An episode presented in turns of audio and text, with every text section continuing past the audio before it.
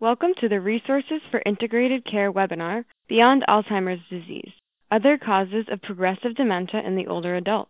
This podcast is excerpted from a webinar presented live on April 6, 2017. This webinar is presented by the Lewin Group in collaboration with Community Catalyst and is supported through the Medicare Medicaid Coordination Office at the Centers for Medicare and Medicaid Services.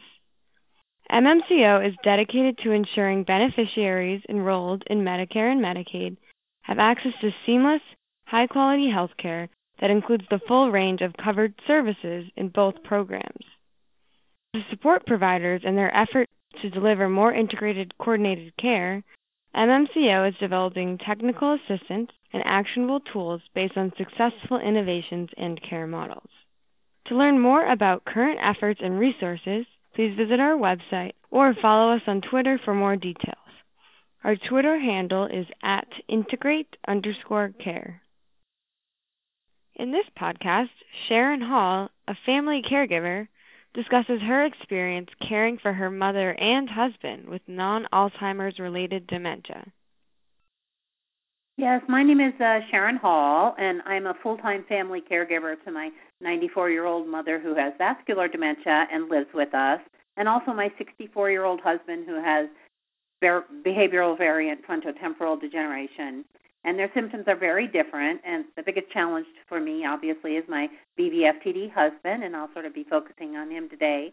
I want to thank the previous uh, speakers. You've all done a very good job explaining the earlier onset. There's some things that I would really like to uh, point out to you.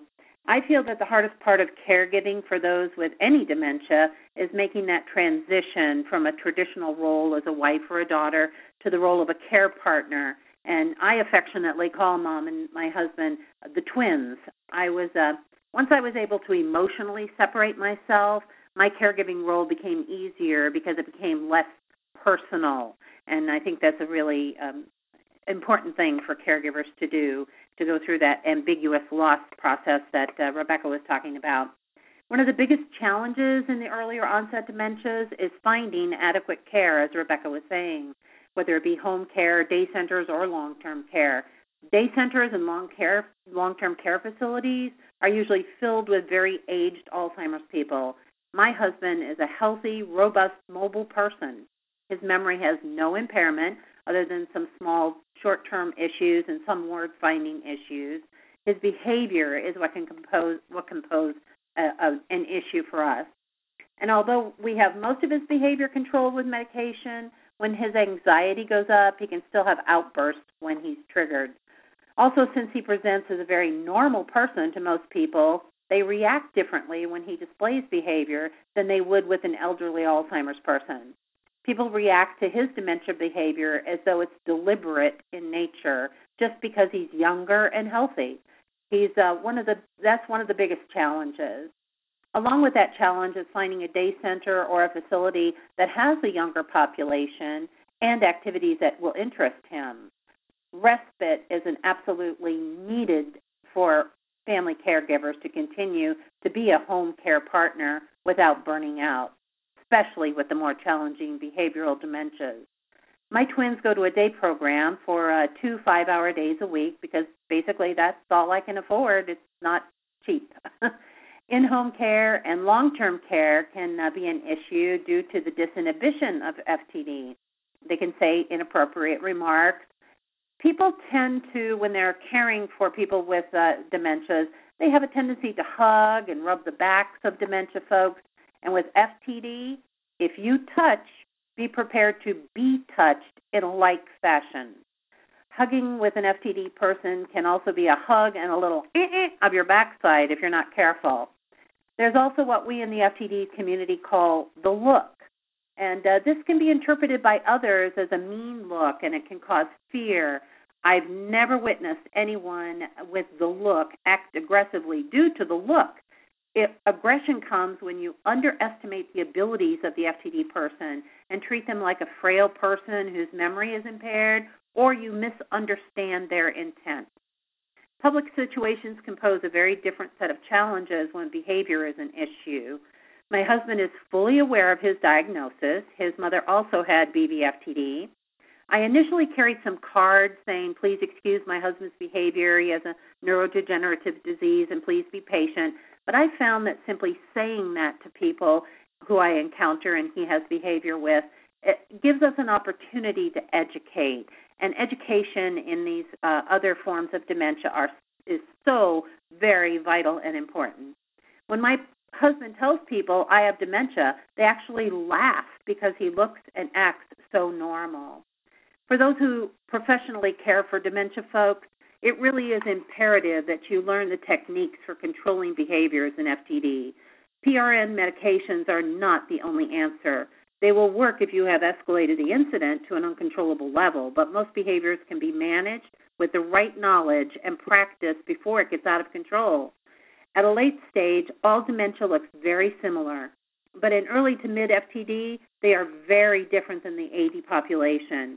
In early to mid stage, asking them to assist with more advanced people really makes them feel needed and gets a, a really good response from them as well. Giving them purpose and not making them feel frail and incompetent is key to managing behavior in FTD along with understanding where the behavior is originating from and being their advocate instead of their adversary. The uh, financial burden, uh, as Rebecca talked about, is enormous in the earlier onset. You do have someone in their 40s to 60s at onset, so you're looking at people who had to stop working in their prime working years. So their SSDI is far less than most Social Security recipients as far as their income. So FTD people are also very taken in by scams and they buy extravagant things they do not need. They can blow through your entire life savings in six months if no one is watching. Many FTD spouses end up penniless for their own future care. FTD folks also show, as was mentioned, unusual eating habits. They can eat all one thing exclusively. They very often crave carbs and sweets. And as um, Jerry said, hygiene is an issue. They often refuse to shower or brush their teeth. And as Dr. Hall said, no one ever died from not taking a shower. So um, I would encourage people not to force those behaviors. Uh, if you force hygiene tasks, you can, you can definitely trigger very unwelcomed behavior. So uh, the medical community has a tendency to put all dementia in the same care basket as Alzheimer's, and that causes untold issues in the FTD population and their care partners.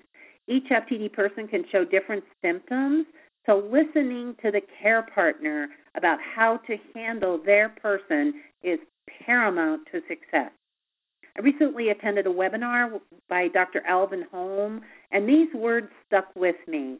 You can't expect someone with a deteriorating brain, no matter their age, to live in your world with your rules. You must enter their world and accommodate your rules to their abilities. The best advice I can share is if you if they're not hurting themselves or others, let them do what they do. Let them pace, let them hump, bounce the legs, collect the rocks, sort the blocks, whatever helps calm them and what's happening in their brain. FTDers are square pegs in the dementia world.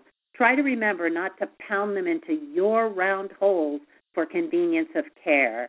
And that's really the best advice I can give to anyone caring for early onset dementia.